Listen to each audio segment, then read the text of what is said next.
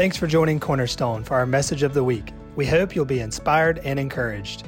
To connect with our church family and to watch our services live, download our app today by texting Sparks Will Fly as one word, app to 77977. That's Sparks Will Fly app to 77977 or by visiting us online at sparkswillfly.cc. Luke chapter 15, you there? I want to go into the story of the two sons tonight. Um, let's just pray right quick. Father, we just thank you for your presence, Lord. We thank you for your word. Father, we pray tonight that you would just open up our ears, our ears, just to hear fresh truth of who you are. Lord, I pray that your goodness and the light of your truth would shatter every shadow of doubt in our heart. Lord, let us leave this place strengthened and encouraged tonight by your Spirit. In Jesus' name, amen. Amen. Luke chapter 15. Luke chapter 15. I want to read this. I was going to pick up part of this story, but we might as well just uh, we might as well jump in there and um, read the whole story. While, while you hold that, I'm going to read something right here. Uh, this is um, this is a book by Bill Johnson called uh, "God Is Good." There's a in the very first chapter of this book, he he writes about, and I've made reference to this, and I want to read about three or four paragraphs of a. He's got this uh, couple of paragraphs titled "A Civil War in the Church." It says, One thing that concerns me most in the day in which we live is the possibility of another civil war. The reality of that potential conflict is upon us right now. However, it's not racial, political, or economic. Neither is it fought between groups with different with differing moral or social agendas. While those tensions obviously exist in society, they have permission to exist because of the division that is celebrated in the church. Listen to this. We set the stage. It is tough to get reconciliation in the factions that exist in the world and around us when the church itself sponsors the wars of eternal conflict with religious delight. I'm referring to a war within the family of God. It is spiritual. This one is not being fought with guns and bombs, it's being fought with words of accusation, character assassination, ridicule, and slander. The conflict is over the goodness of God. That spirit of accusation is welcomed in many circles as the voice of reason, the voice of discernment. My prayer is that through an arresting revival in the nations, we will see another great awakening that dismantles the tsunami of the demonic that thrives on the self righteous theology and the corresponding divisions it creates. The church isn't known for handling conflict well. We tend to be the only army in the world that shoots their wounded, especially if they're wounded through their own doing. When there are doctrinal conflicts, there are books written and radio shows broadcasted to expose and shame those attempting to serve God with their best effort to teach truth. Good theology is essential, but theology without love is a loud, clanging cymbal, annoying at best. I believe that a true discovery of the goodness of God could heal this issue for us all. How many knows that's a mouthful? If you've never read that book, it's good. Matt, can you get that rolling for us? Working on it. All right. Luke chapter 15. Let's start in verse 11. Then Jesus said, I'm reading out of the Passion Translation. Then Jesus said, Once there was a father with two sons. The younger son came to visit his father and said, Father, don't you think it's time to give me the share of your estate that belongs to me? So the father went ahead and distributed among the two sons their inheritance. Shortly afterward, the younger son packed up all his belongings and traveled off to see the world. He journeyed to a far off land where he soon wasted all he was given in a binge of extravagant and reckless living. With everything spent and nothing left, he grew hungry, for there was a severe famine in that land. So he begged for a farmer in that country to hire him, and the farmer hired him and sent him out to feed the pigs. And the son was so famished he was willing to even eat the slop given to the pigs because no one would feed him a thing. Humiliated, the son finally realized that he was humiliated. The son finally realized what he was doing, and he thought, "There are many workers at my father's house who have all who who have all the food they want with plenty to spare. They lack nothing." That's always true of the Father's children. Come on, somebody. Did you hear what he said? The workers at my Father's house who have all the food they want, plenty to spare, they lack nothing. Why am I here dying for hunger, feeding these pigs and eating their slop? I want to go back home to my Father's house and I'll say to him, Father, I was wrong. I've sinned against you. I've ne- I'll never be worthy to be called your son. Please, Father, just treat me just just treat me like one of your employees. So the young son set off for home from, from a long distance away. His father saw him coming dressed as a beggar. And, and, and he had great, compa- great compassion swelled up in his heart for his son who was returning home. So the father raced out to meet him. He swept him up in his arms hugged him dearly kissed him over and over with tender love then the son, then the son said, Father, I was wrong. I've sinned against you. I could never to be called, I could never deserve to be called your son. Just let me be. The father interrupted and said, Son, you're home now. Turning to his servants, the father said, Quickly, bring me the best robe, my very own robe, and I will place it on his shoulders. Bring the real, bring the ring, the seal of sonship, and I will put it on his finger and bring out the best shoes you can find for my son. Let's prepare a great feast and celebrate. For this beloved son of mine was once dead, but now he's alive again. He was once lost, but now he's found. And everyone celebrated with overflowing joy. Now we get to the other son. Now the older son was out working in the field when his brother returned. And as he approached the house, he heard music. He heard the, he heard uh, he heard the music of celebration and dancing. So he called over one of his servants and asked, What's going on?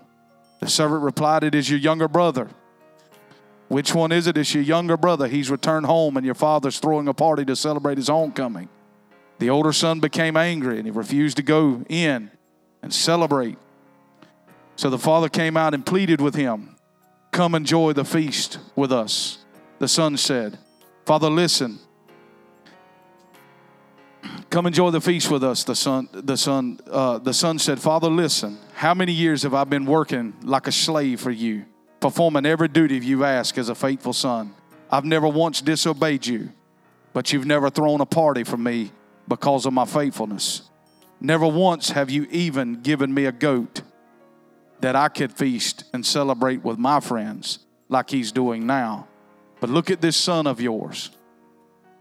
He comes back after wasting your wealth on prostitutes and reckless living. And here you are throwing a great feast to celebrate for him.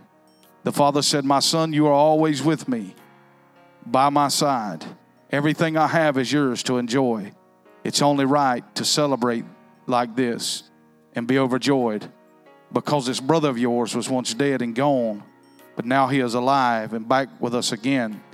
And he was lost, but now he's found that goat referred to in the Passion as King James, and the New King James renders that as a fatted calf that was killed on his behalf. And so I just want to tell you where um, I was sharing with Matt earlier. Um, I'm, I'm a little tired. Steve had us out preaching last night to, after midnight. and so he's, he's hanging in there too. But anyhow, um, I was, Catherine felt like the Lord spoke to her on Sunday morning, and she was sharing with me about a children's church curriculum that she felt like the Lord gave her, and which spawned some thoughts in me. So I just sat down and I've been writing for the last couple of days, writing some children's curriculum uh, that we're going to use out out in out into the youth room. And so as I was doing this, I used this story in one of the children's lessons that I was using.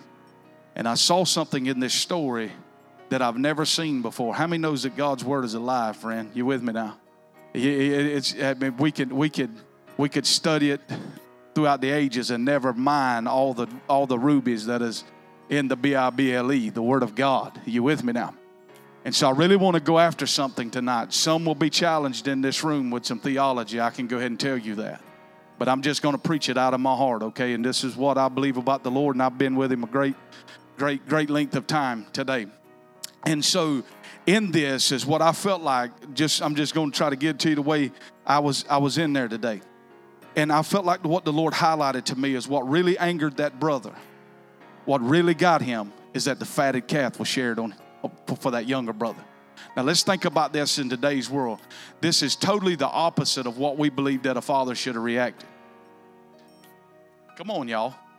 Hello. This is the total opposite of what you would expect to go home from dad after you've been out partying. Come on, somebody. You ain't been found for several weeks. How many knows dad probably would have been waiting on the front porch with a belt? That is not that is not the reception he received. That's not that's not what happened. First of all, the father was looking across the horizon every afternoon, waiting on that child to come back. How many knows he was expecting to see him to return? The father, in his wisdom, divided wealth unto them. He didn't give him everything. He divided enough that he thought that he could handle, and he proved to the son that he couldn't handle. So the son was obviously living on himself for, for a while. He was doing things his own way. Are you with me now? And so when he comes back, the father kills the fatted calf. Let me tell you what I believe the fatted calf is. I believe the fatted calf is the grace of God. It's the excess of God. This is what challenges the religious mindset. First of all, it was the older brother that got offended. It is the folk living in the church still with an old covenant mindset. Come on, y'all. It's the younger brother, the grace, come on, somebody, of the new covenant that was at the table receiving of what the fatted calf was offered on Calvary. My God, I feel the Holy Ghost up in here. And it's the older brother that's always offended when the goodness of God is shown. But let me tell you where the goodness of God comes from. It comes from when he realized in his own heart that I can't do it on my own anymore. I can't work this out. I've tried to work it out. I've tried to work it out with the pigs. I've tried to work it out with prostitutes. I've tried everything I know to work it out. But one thing I found rock bottom and I realize I can't do it no more. But if I can make it back to daddy's house, daddy's got some supplies at his house that's going to change my life and see me through. Come on, somebody. And that is the heart that God goes after. It is the broken and the contrite. He resists the proud, those that are still trying to work it on. Every time we try to work it on our own way, the, I'm telling you, the hand of God is opposing you, friend. But when we get to a place of brokenness and say, God, I got a jacked up mess and I don't know how in the world I can ever get out from here. That's the ones that God reaches down and says, Come on back to the house. I got plenty. The older brother was concerned about his church life, his tithing record, and all that he was doing, and he failed to realize what was his the whole time. He owned the whole farm, but he was bound with religion that he couldn't see what was available right before his eyes every day. The Bible says it like this God prepares a table before me in the presence of my enemies. Every day, his mercies are new. Now, this fatted calf, this fatted calf, this is where the war's over. Is God really this good? Is God really, I mean, is, it, is grace really that great? Is it really that good? Let me tell you what I found. Most of the great truths of God religion puts all kind of booby traps around it to try to keep us from getting there. It's kind of like an Indiana Jones. The treasure and the and the precious relics are hid in the bottom of mines with swords and spears and crocodiles and everything. It's the religious bunch that be, be weary of that. Be weary of that. I don't know if that's true or not. So this fatted calf, I want to talk about this for just a second. Look at this. The first thing that the father put on him was his own robe. Tonight we're doing the children's, they're doing in the children's church the Ignite class. We're doing a message on this tonight. And one of the things that I did was I created this old dirty robe. In Isaiah 64, Isaiah prophesies and he says, Our righteousness, when we live by our own good works, come on, somebody, he said that's as a filthy garment in the sight of God. God wants us to change, come on, somebody, that garment and let's live in the garment that He provided for us. This garment that I'm talking about tonight, it cannot be earned through fasting and prayer. It cannot be earned through tithing. It cannot be earned through worship. It was earned at uh, the cross of Calvary and it was paid for by Jesus. And the only way you get this robe is not through buying it with gold and silver. It is not bought through money. Come on, somebody. And it's not bought through sweat. You simply receive what is already provided for you. Come on, somebody. And the Father didn't go get somebody else's robe. He said, Put my robe on him. Put my robe on him. Can I tell you tonight, if you are a believer in Jesus, you stand here tonight, not in your own righteousness, but with God's very own robe dropped across your shoulders. That's good news. That's good news. I want to chase a rabbit here about the sheriffs, but I'm trying to leave it over there. Listen to this. The second thing he placed on him was a ring on his finger. This ring in this time was this ring was just it just wasn't a it just wasn't an ordinary ring. It was a ring of authority that allowed the son to do business in the father's name. Oh my God. It allowed him to execute business on behalf of the Father. That means everything that the Father had, now the Son had right to it. Come on, somebody. If the Father's got healing, now the Son's got right to healing. If the Father's got walking in deliverance, now the Son's got right to deliverance. Come on, somebody. If, if the Father's got joy, now the Son's got right for joy. When he put the ring on him, he said, Everything I got is mine. Everything that I got is yours. You can do business in my name. Now, here's another thing about the ring. I found a scripture about this ring that I believe that the Father slipped on him. Let's go to Ephesians. Ephesians chapter 1. Y'all all right? Man, I'm telling you, this thing gonna get real good before we get over with. Oh, it preached real good down in the cabin. I can tell you that. I preached about three times. Had the squirrels out there with the hands up. They had the hands up like that. My God, God's moving tonight. The Braves is winning five to nothing right here. Freddie Freeman just doubled off the wall. Hallelujah. Telling you, God's on the move. Ephesians 1, listen this. Ephesians chapter 1, verse 13. And because of him, you who are not Jews heard the revelation of truth. You believed in the wonderful news of salvation. Now we've been stamped with the seal of the promise of the Holy Spirit. Look at this. He is given to us like an engagement ring is given to a bride as the first installment of what's coming. My God. He is our hope, promise of a future inheritance, which seals us until we have all of redemption's promises and experience complete freedom, all for the supreme glory of God. Every time I feel the presence of God on my life, it's a reminder of a promise that's still coming. That's, that's just a down payment. He puts a down payment on this son's hand. What you got to understand, this is what I felt the Lord told me. He said, What you got to see about this son, this son's not forgiven, he's fully redeemed. When God restores anything, He restores it to a greater, He restores it to a greater glory. God don't just take something and wipe it off and says, Well, maybe it's maybe I'll just bring it back. He always restores it better. So he's setting this son up as a place of authority. He's letting him know right quick, like there'll never be no beggar mindset in you. You make it be. He the first thing he did because the son came dressed up like a beggar, he removed the beggar clothing from a previous life. Come on, somebody, because I'm not going to allow my son to live with that type of mentality to even think he's even close to being a beggar. I'm gonna put my own robe on him, remind him of just who he is. This is what God does. This is when you fall into sin, religion tells you to try to work it out before you get back under God. What I'm telling you you when you make a mistake, the first place you need to run to is the source. Come on, somebody, to remove that beggar cloak off of your life and to get back with the robe of righteousness. He puts this ring on him, seals him up. Then he puts shoes on his feet.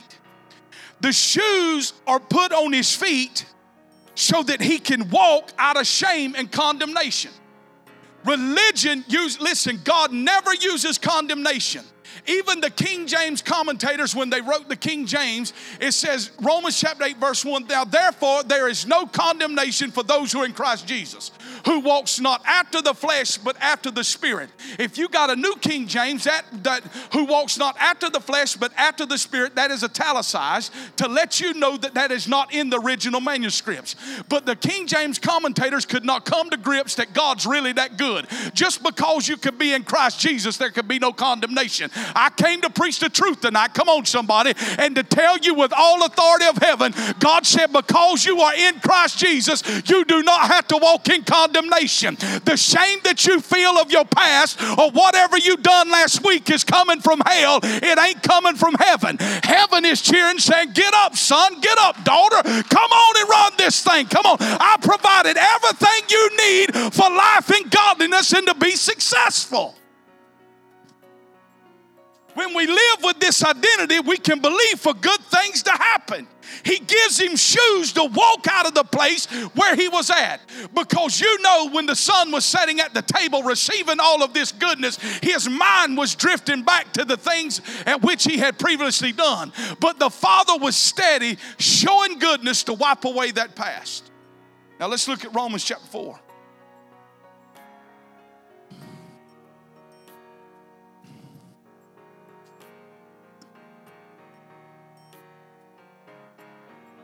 Romans chapter 4. Oh, this is good right here. This is challenge some people right here. Straight out the Bible. Look at this in verse 6. I'm still in the Passion Translation.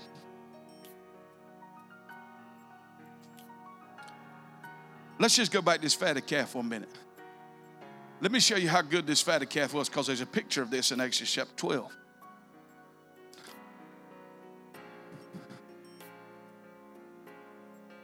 What did the children of Israel need to walk out of Egypt? When they was about to leave Egypt, what did God tell them to do? He, inst- he instituted what? Passover. What did he say that Passover was going to be? This is going to be the first of the year for you. This is going to be a brand new beginning. When we receive Jesus, it's a brand new beginning. Oh, God. Come on, y'all. Old things have passed away, but old, all things have become new. Remember, God said, I'm going to send a death angel throughout the land. All you got to do is have what? All you got to have what? The blood applied to the house. And he said, What? Eat the what? Whole lamb. Don't eat it boiled, but what? Eat it roasted in fire. Eat the whole lamb. Oh Lord, that'll preach right there. We got to get a church to eat the whole lamb, not just the legs, not just the parts you want. Come on, somebody, eat the whole lamb. The ears, the nose, everything. Eat the whole lamb. If the lamb's too big for your household, you to share it with the household down the road. There's evangelism right there. But here's one thing for sure when they sunk their teeth into the lamb, listen to me. When they sank their teeth into the lamb, they was exiting Egypt at that moment. Because he said, when you eat it, you eat this meal in haste with your loins girded up, have your belt wrapped around, tucked up, your sandals on. Because when you take of this lamb right here, you fix and start walking out of this place. Listen to me, that is a good word right there tonight. Whatever has me bound, all I have to do is keep eating the lamb. Friend, are you with me now? The truth is, listen to me, the truth is, no matter where we find ourselves, whatever has us in captivity, if we eat the lamb, we will get free. Come on, somebody. Can I get a witness in this room? Now, here's the thing with the Pentecostal church because we've misquoted scriptures like Isaiah 10 27, because of the anointing, the yoke shall be destroyed. That is not a picture of the power of God falling on you instantly and shattering and breakthrough comes. That is a picture of a calf being locked up in the stall. Anybody ever had cattle? When we got ready to kill a cow, we would load him up in a small stall and we would we would sling the sweet feed to him because we're trying to fatten him up, kind of like Cather's done to me. You with me? And so we're gonna sling the, the sweet feed to him and we're gonna put him down in this stall. And what happens is the yoke that is around his neck, because of the grain that he is eating, it will begin to break the yoke that has had him around his neck. That is a picture of how breakthrough can come to our lives. Sometimes things don't happen instantly. I love to hear the miracles of somebody come down to the altar and smoked for 20 years, got hands laid on them, and walked off of that. Are you with me now? But the other case is you have to make a choice that you're going to eat the lamb every day. Come on, somebody. And you got to learn how to proclaim out of your mouth, whom the Son set free is freed indeed. Come on, somebody. And listen, the only way you're not going to win is if you lay down and get up. If you lay down and give up. If you won't give up, for surely victory is yours. Now, Romans chapter 4 David is going to deal with this subject. What we talking about? The battle over the goodness of God. right out of the Passion Translation. Remember, you got to eat the whole lamb. Even King David himself speaks to us. I'm in Romans chapter 4, verse 6. Speaks to us regarding the complete wholeness that comes inside of a person. My God. Even David himself speaks to us regarding the complete wholeness that comes inside of a person when God's powerful declaration of righteousness is heard over our life. Oh my God. Apart from our works, God's work is enough. Did you hear that? And here's what David says What happy fulfillment is ahead for those whose rebellion has been forgiven and whose sins are covered by the blood. What happy progress comes to them when they hear the Lord speak over them I will never hold your sins against you. Oh my God. Listen, let me tell you something. Your denomination may be holding your sin against you, your pastor may be holding your sin against you, and your church member may be holding your sin against you, but God ain't never held nobody's sin against them. Hello, that's good news tonight. My God, I want to tell a whole city you are free. God ain't holding your sin against you, He's welcoming you with open arms to the cross. Oh my God, I'm about, to, I'm about to blow up oh my God, I'm about to blow up. Whose sins he's not holding against you. But how many people on Facebook, oh my God, this is why I can't have no Facebook account. I'll be slinging stuff out there that grown people talk about. You know what I'm saying? I, I still remember some four little words. I know y'all forgot them. But how, listen, it ain't the world that's bringing accusation. That's not our struggle in this community, friend. It's not the world accusing us, it's the church accusing us. And the last time I read the scripture, come on, somebody, the Bible says that it is the devil that accuses the brethren. So anytime we turn the bullets on our own brethren, we are moving in a demonic spirit, not the Holy Spirit, and not the discernment of the Spirit. He said, David said, Hey, blessed is the man David was seeing into the future. He quotes this after his sin with Bathsheba and the son dies. You with me now? Some people say, well, God was angry in the New Testament. I mean, in the Old Testament, and God decided he would get happy in the New Testament. I'm going to tell you, God's always been happy. The reason why you sing the killing and destruction in the Old Testament is because God honored covenant. And God gave them a covenant in Exodus chapter 20 when He invited them to come up the mountain and be priest unto themselves. Come on, somebody. And when they said, No, Moses, we're not going up into that mountain. We're afraid of that God. We, you just tell him to do what he wants us to do and we'll do it. God said, Okay, if you want to serve me based on laws and covenant, I'll give you some laws. And he gave us the Ten Commandments. I ain't got time to get on that. That's another thing. All right, let's, let's move right along. Y'all all right? Nobody's got scared yet. Let's look right here. Paul's writing 2 Corinthians chapter 5. This is how we're going to learn how to do evangelism right here. If the church can just get this, here's a great deal for uh, uh, evangelism right here. Look at this. Verse 2 Corinthians chapter 5, verse 17. Now, if anyone is enfolded into Christ, he has become an entirely new person. You got to believe that. You will never defeat sin as long as you believe that you are a sinner that God is trying to improve. You are no longer a sinner. You became a saint of God as soon as you got saved. The New Testament is written to the saints of God at Philippi, to the saints at Thessalonica, to the saints at Corinth, to the saints at Ephesus. When you can't, you listen, you don't become a saint over time. You became a saint instantly when you received Jesus Christ. I said instantly you became a saint. All right. You'd be surprised preaching that little bit right there in some places, right? They'd be like, What? We're not trying to be a saint or nothing. Well, what are you trying to be? I'm just trying to act out of my identity. I am a saint. And religious people, well, you know, you know, there's only one walked on water. Have you ever read the Bible? There's more than one that's walked on water. Hello, Jesus wasn't the only one walked on water. Peter did too. Come on now. Listen to this. Now, if anyone is enfolded into Christ, he's become an entirely new person. God's not rebuilding the old you. He's working on a brand new thing. You're a whole new species now. You're a whole new species now. I said, You're a brand new species created in the image and likeness of God. The old man that de- desired getting drunk and whoring and all this kind of stuff died of supernatural causes. You are a brand new creation in Christ that desires the Word of God, the worship of God, and the presence of God. Hello. That is your brand new man.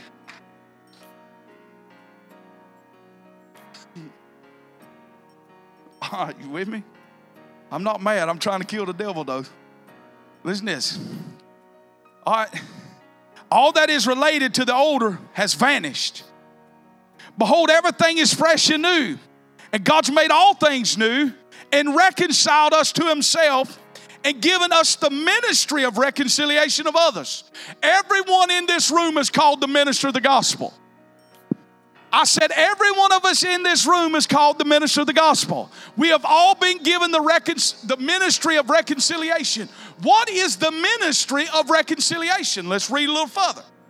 What kind of ministry is he giving us? In other words, it was through the anointed one, Jesus, that God was shepherding the world, not even keeping records of their transgressions, and he entrusted us to the ministry of opening the door of reconciliation to God. That's for the King James. Thank God that I know it in a little bit in the Passion Translation. Who God was in Christ in the earth, reconciling the world through himself by not counting their sins against them. So, if you and I want to become ministers of reconciliation, the first thing we got to do is drop the rock, come on, somebody, and quit holding people hostage to their bondage and their sins. I showed Catherine this clip today, just you can go on YouTube and find this. There's a, there's a bar in the French Quarter on Bourbon Street. Who's ever been to Bourbon Street? That's, I mean, that's uh, Dusty. He wants to take a field trip there. I told him he pray about it. Y'all pray for it. Showed him this. He wanted. Man that's to sin, he goes to a far country. No, I'm cut up. Listen this. There's this guy that the owner of the bar has let him have the bar. Just let him run the bar. Now, here's the thing listen to me. Boy, we tore up down here in the Bible Belt. We need some help. You with me? And so, you know this that if you go on that uh, uh, fatherhood uh, where I was re- releasing those uh, statistics about fathers, do you know that in the Bible Belt, there's more fatherlessness in the Bible Belt than there are anywhere else in the nation? We got some help to do around here. Come on, somebody. We, we quick to call other people's sins out that we can't live ourselves. Oh my God, let me, let me stick back. So he's in Bourbon Street, the French Quarter, New Orleans, inside of a bar, worshiping God preaching the gospel. People sitting at the bar drinking, he preaching the gospel and worshiping. He's not preaching, he's not preaching hell hot and heaven good. He's preaching about the goodness of God and how much God loves you. He's got a baptismal tank that looks just like our baptismal tank, and he's baptizing folks every night in the name of the Father, the Son, and the Holy Ghost. Come on, y'all. If we're going to become ministers of reconciliation, you got to learn how to look past people's faults and failures and see them created in the image of God. Because I don't know about y'all, but I ain't always been this pretty. Somebody had to look past my faults and failures and believe in the righteousness of God over my life. Come on, y'all. This is how we become ministers of reconciliation. God in the earth, not counting their sins against them. Now, let's go to John chapter 8. I gotta hurry up right here because we want to pray. John chapter 8.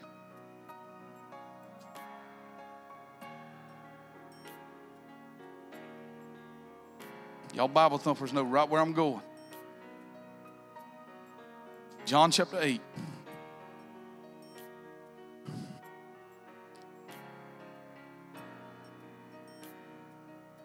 Jesus walked up on the Mount of Olives near the city where he spent the night. Then at dawn, Jesus appeared in the temple courts again. And as soon as all the people gathered around to listen to his words, so he sat down and taught them. Then, in the middle of his teaching, the religious scholars and the Pharisees, these religious scholars were the ones that these were just, these, these were the ones that critiqued the law. These were the ones that were teaching the Pharisees what the dotting the I's and crossing the T's of the law. So the religious scholars and the Pharisees broke through the crowd and brought a woman who had been caught in the act of committing adultery and made her stand in the middle of everyone. This is just like the church right here, the religious church. They bring you to the front, stand in the middle of everyone. First of all, they're already disobeying the law because Leviticus said you bring the man and the woman. I said, bring the man and the woman. Let me tell you this people that are law people, they don't even live up to it themselves. It is impossible to live up to the law. I said, it's impossible. God knew it was impossible when He handed it to them. The purpose of the law was not to see if they could live up to it. The purpose of the law was to drive them to a point where they realized they could not live up to it. So here's the deal most people believe if I preach, if I preach against sin every Sunday, let me tell you this. If you, they said, well, if you'll preach against sin, it'll stop it in your church. I'm going to tell you this if you preach against sin every Sunday, it'll increase in your church. Because the strength of sin is the law. Be like, what in the world is that? They get scared. Listen here. Did you take Danny's gorgeous building down here, the glass building down here? Uh, you, you can have people walk by that left and right.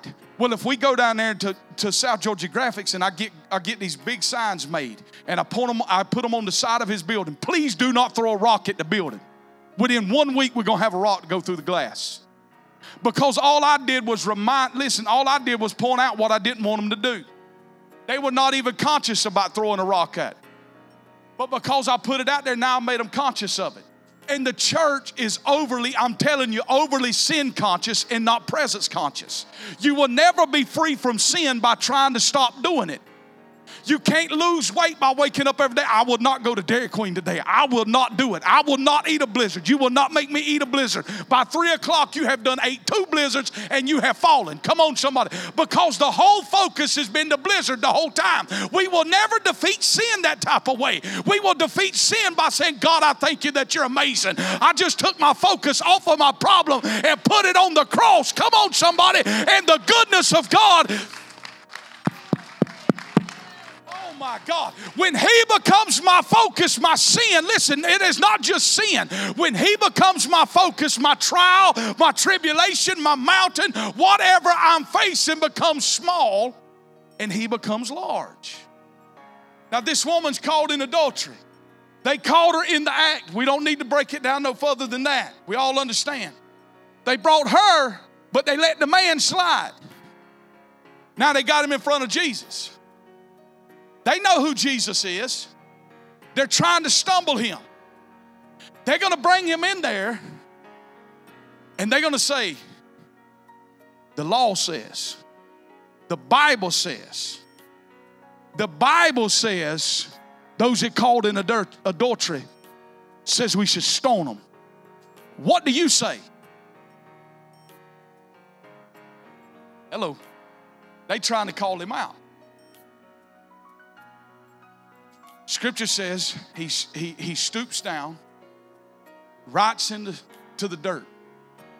First time we seen God write with his finger was what? The law. The other place we see him writing in the dust is in Jeremiah chapter 17, where it says, Those who reject the living water, he shall write their names in the dust. So we don't know what he wrote. He could have stooped down and wrote every name of every Pharisee and Sadducee and everyone in that crowd that had rejected him. Come on, somebody. Then he looks up and he says this statement Those with you without sin, cast the first stone. After he gets through with that sermon, everybody realizes that nobody's standing there completely whole and without sin that can cast a stone at her. Then he tells this woman, Woman, look around. Where are your accusers? Go and sin no more. Now, I'm going to tell you, that flies in the face of the religious spirit. Because the religious always demands punishment. Listen this. I was in a I was in a round table discussion one night into the wee hours of the morning. We were dealing with a situation where a minister had fell into sin. Let's, let's just establish this for a minute. Nobody falls into sin. Y'all, come on. You mean we out here walking and we trip and we went into sin? No, that ain't how it happens. Let's establish it the way it happens. You don't want me to let Bats teach on this right here because y'all ain't grown enough to hear it. we couldn't be live broadcasting that. You don't fall into sin. The Bible says we're led and drawn away by what? Our own, our own, our own evil desires. God doesn't tempt any man. We're drawn away by our own evil desires. So it's, it starts here in the mind before it ever ends in the hands. You with me? Things not dealt with. All right. This is what it said. We got to set this man down for six months, nine months, ten months, whatever it is. He's got to take a sabbatical. now, this is what was said. This man had been in ministry 20 plus years. His father had been in ministry for over 30 years. So we have 50 years of ministry. And this was the statement that was said I've never seen a man endure the process. Out of 50 years, we can't point to one person that's ever endured the process. Maybe the problem is not the men, maybe the problem is the process we're trying to put them through. Now let's go a little deeper right here since I'm already out here on this limb. The penalty box doesn't change anything, it only makes the people feel better. If that was the case, everyone that has been incarcerated will be released from prison and be the, I mean, the gorgeous things you've ever seen in life. Time doesn't heal all things. It's what you do with the time is what brings healing. Are you with me now? So what we're looking for is what caused the problem to start with if a man goes into adultery, how many knows the adultery is not the issue? The, that's the symptom. When you go to the doctor, the doctor asks you what your symptoms are. He's not trying to treat your symptoms, he's trying to, to treat what is causing the symptoms. You with me now? So what I'm saying is, is in, instead of just putting people in the penalty box for their sin, we've got to find the issues that causes that and bring repentance to that. You with me? I think I'm scaring some of y'all. Putting you in the penalty box ain't gonna do nothing. This is exactly what they were trying to do. Now let's look at, let's study a little history on this John chapter 8. According to Brian Simmons in his Passion Translations, says most of the early manuscripts do not have John chapter 8 recorded in them. And if you do find it in the early manuscripts, it is at the end of the book of John. You with me? Saint Augustine said, one of the early church fathers, said that that it was removed by most scholars. This story of the woman who was caught in adultery was removed by most scholars because they felt like Jesus had gave this, li- this woman a license for a lifestyle of immorality. That's crazy to begin with. God never gives anyone a license for a lifestyle of immorality. I'm going to tell you this if you're living in sin, friend, you're not under the grace of God, you don't know Jesus. Are you with me now? Hello. I said, if you have a desire to go out and live buck wild sin every day, then you don't know the Lord. The evidence that you are in the kingdom of God is freedom. And if your lifestyle does not look like freedom, I'm sorry to say, you do not live at the address you're claiming to live at. You with me? That's like trying to say you live in the country club driving to Dawson. It just don't match up. you with me? So you can see from the very early stages that there's this attack that God couldn't really be that good. God can't just let us go like that. He's got to put somebody in the penalty box. Somebody's got to pay the price for the crime. But the truth is, someone has already paid the price for the crime. Someone has already paid the price for the crime. The reason why you can sit here tonight and enjoy the goodness and the grace of God is simply because Jesus died and bled a gruesome death so that you could go free. And when the accuser of the brothers says bats deserve prison and the penalty box, God raises up in his favor and says, I still believe what Jesus did was good enough. And what you got to understand is God is not angry anymore. Man, I'm telling you, I know I'm plowing right here. But we got these, we got leaders that God is angry with sinners. If God is still angry, then what Jesus said in Matthew 27 is wrong when he said it is finished. God put all of our sin, God put every bit of the wrath that he had towards sin on Jesus. God doesn't overlook sin, he put it on Jesus. Y'all, that's good news. All right, let me finish with this. Every time you get in this, you always have people come up and say, Well, you know what, man, if you preach that, people have license to sin. Well, here's what I'm telling you. Is God's kingdom is freedom. You believe that? Now let's look, go right here. I'm going to finish right here. I'm going to jump into King James, the New King James, because it does it more justice right here than the way Brian interprets it in the Passion. I want to use it the way it's interpreted in the uh, New King James. Acts chapter 14. Let's look at this verse of scripture in verse 8. In verse 8.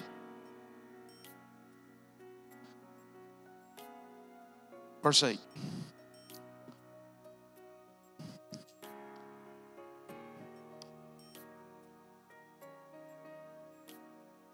When you hear the goodness of God preached, you will not want to sin. You will want to run and worship Him all the days of your life.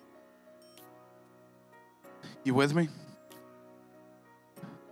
Acts chapter 14. And in Lystra, a certain man without strength in his feet was sitting, a cripple from his mother's womb, who had never walked. Look at how the Holy Spirit highlights this text. And in Lystra, a certain man without strength he got no strength in his feet. He's a cripple from his mother's womb, and he had never walked. How many you know that's hopeless? Think about this. You ain't got no strength in your feet. You've been crippled from your mother's womb. You never walked a day in your life. How many knows that's hopelessness? I mean, you ain't got a lot of hope going on. But he's going to church. Like a lot of us. Look at this, verse 9. Yeah, verse 9. Pull it up. This man heard Paul speaking or preaching. Paul observing him attentively and seeing that he had faith to be healed. Oh my God. This man is sitting here with no strength in his feet, crippled from his mother's womb, had never walked a day in his life. He's listening to Paul preach, and Paul looks at him and says, This man's got faith to be healed. Something's going on while he's preaching. This faith is rising up in this hopeless man that had never walked, and faith is coming into him, and he's believing now he can walk. What caused him to what caused him to do this? I'm thinking, God, you can't give us no. I mean, you you can't write Luke, you can't write something like this and not tell me what the man preached. We need to start preaching this message. He don't tell us what he preached. Go back to verse 7. And they were preaching what? They were preaching the good news where? There. Now, pull this scripture up right here. Acts chapter 13, verse 38 and 40. Luke don't leave us hanging. He does give us one message that Paul was preaching while he was running this revival. Go to Acts 13, that verse I said. What did I say? Nobody's listening. I'm used to this though. Look at this. Be what? Come on now. Did I say that? Verse 38. Come on. Therefore, let it be known to you, brethren, that through this man is preached to you what? The forgiveness of sin. Verse 39. And by him, everyone who believes in him is justified from all things from which you could not be justified from by the law of Moses. Let me tell you, let me hold, hold up. God, dog, I'm about to run. Listen here. in that day, if you were sick, just like the blind boy, they asked who sinned, him or his parents.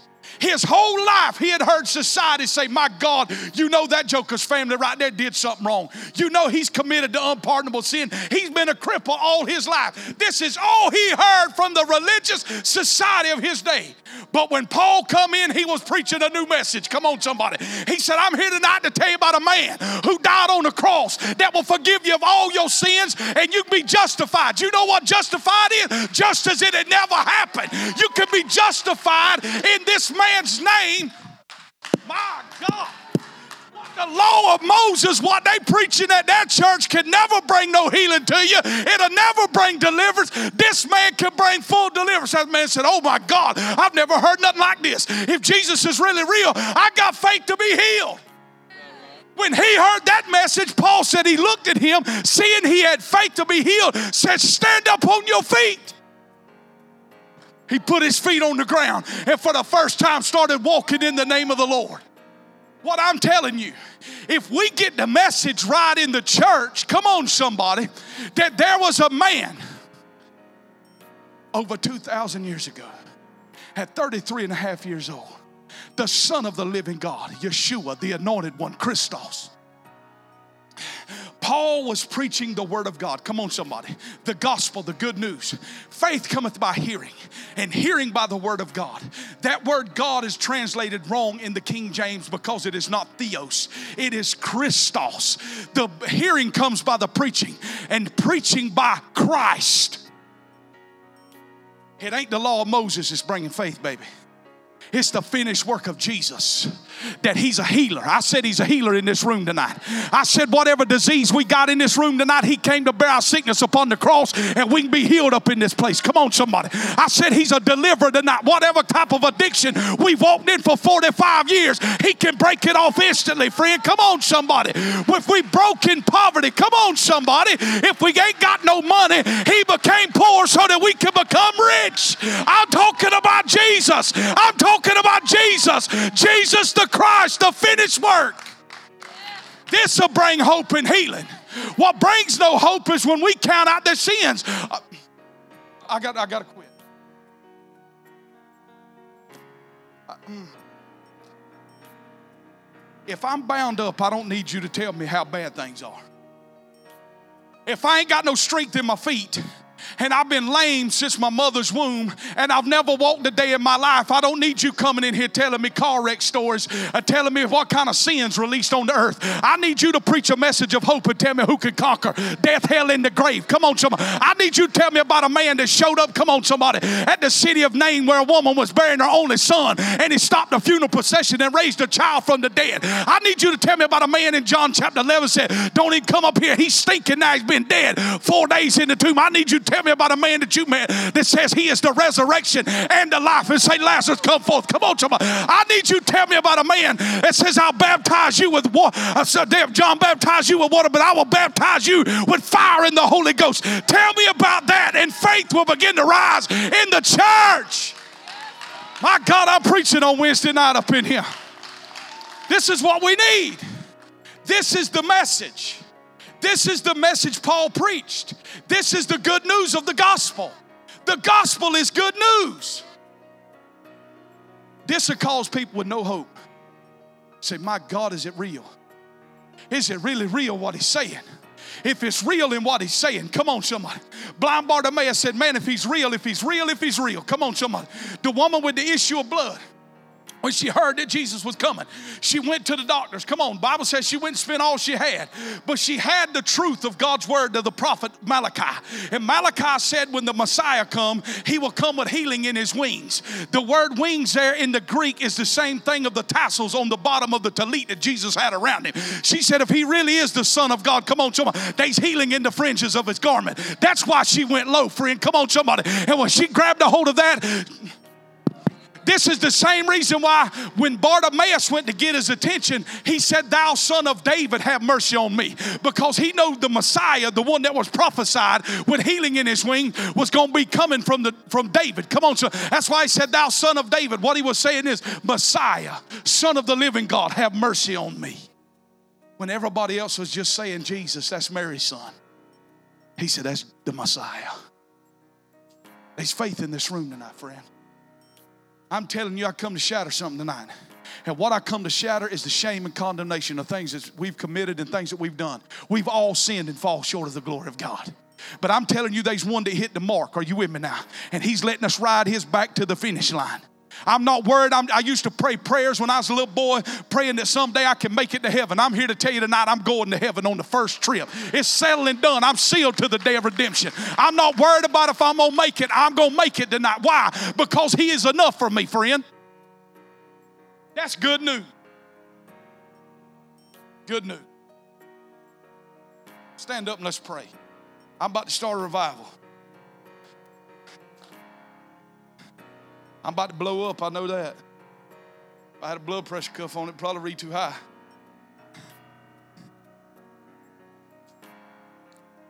Lord, I thank you for the fatted calf. Whew, that you allow us to get at the table. That you allow us a place. My God. Father, I pray right now in the name of Jesus, lift your hands right here to receive. Father, shatter every bit of condemnation, guilt, and shame off our life. That shame comes from the pit of hell, friend.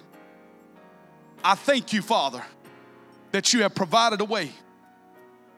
I preach you in this room tonight. Jesus Christ, the Son of the living God. I pray those that are sick under the sound of my voice be healed right now, instantly, by the power of God. Father, I command healing right now into these bodies, right now, in Jesus' name. Father, I command rheumatoid arthritis to bow its knee right now in the name of Jesus. I declare joint pain to leave right now in the name of Jesus. I declare sinus infections, any sickness in this room, we come against you right now by the power of God's Holy Spirit. Father, any, any addiction in this room, I command it to bow its knee right now to the Son of the living God. I thank you that you are a way maker, and we decree that out of our mouth. We declare that we are the head and not the tail. We declare declare that we are above and not beneath. We declare we are blessed and not broke, God. We declare that you are a healer, that you are a deliverer. We declare you who you are tonight in this room. I thank you that you are for me. And if you be for me, then who in the world can ever be against me? You are for me, God. You are for me, God. You are for me. I thank you that I am more than a conqueror through Christ Jesus. I thank you that as you overcome death, hell, and the grave, you have made me an overcomer tonight. I thank you that I am not a victim, but I am a victor in Christ. I thank you, Lord, tonight. My God, give God a hand clap of praise.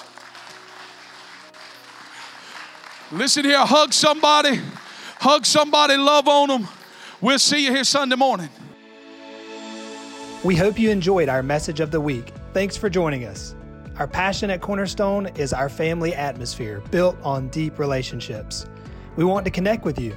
Please take a moment and download our app and connect with us on social media to stay updated with all things Cornerstone. We pray you have a wonderful week.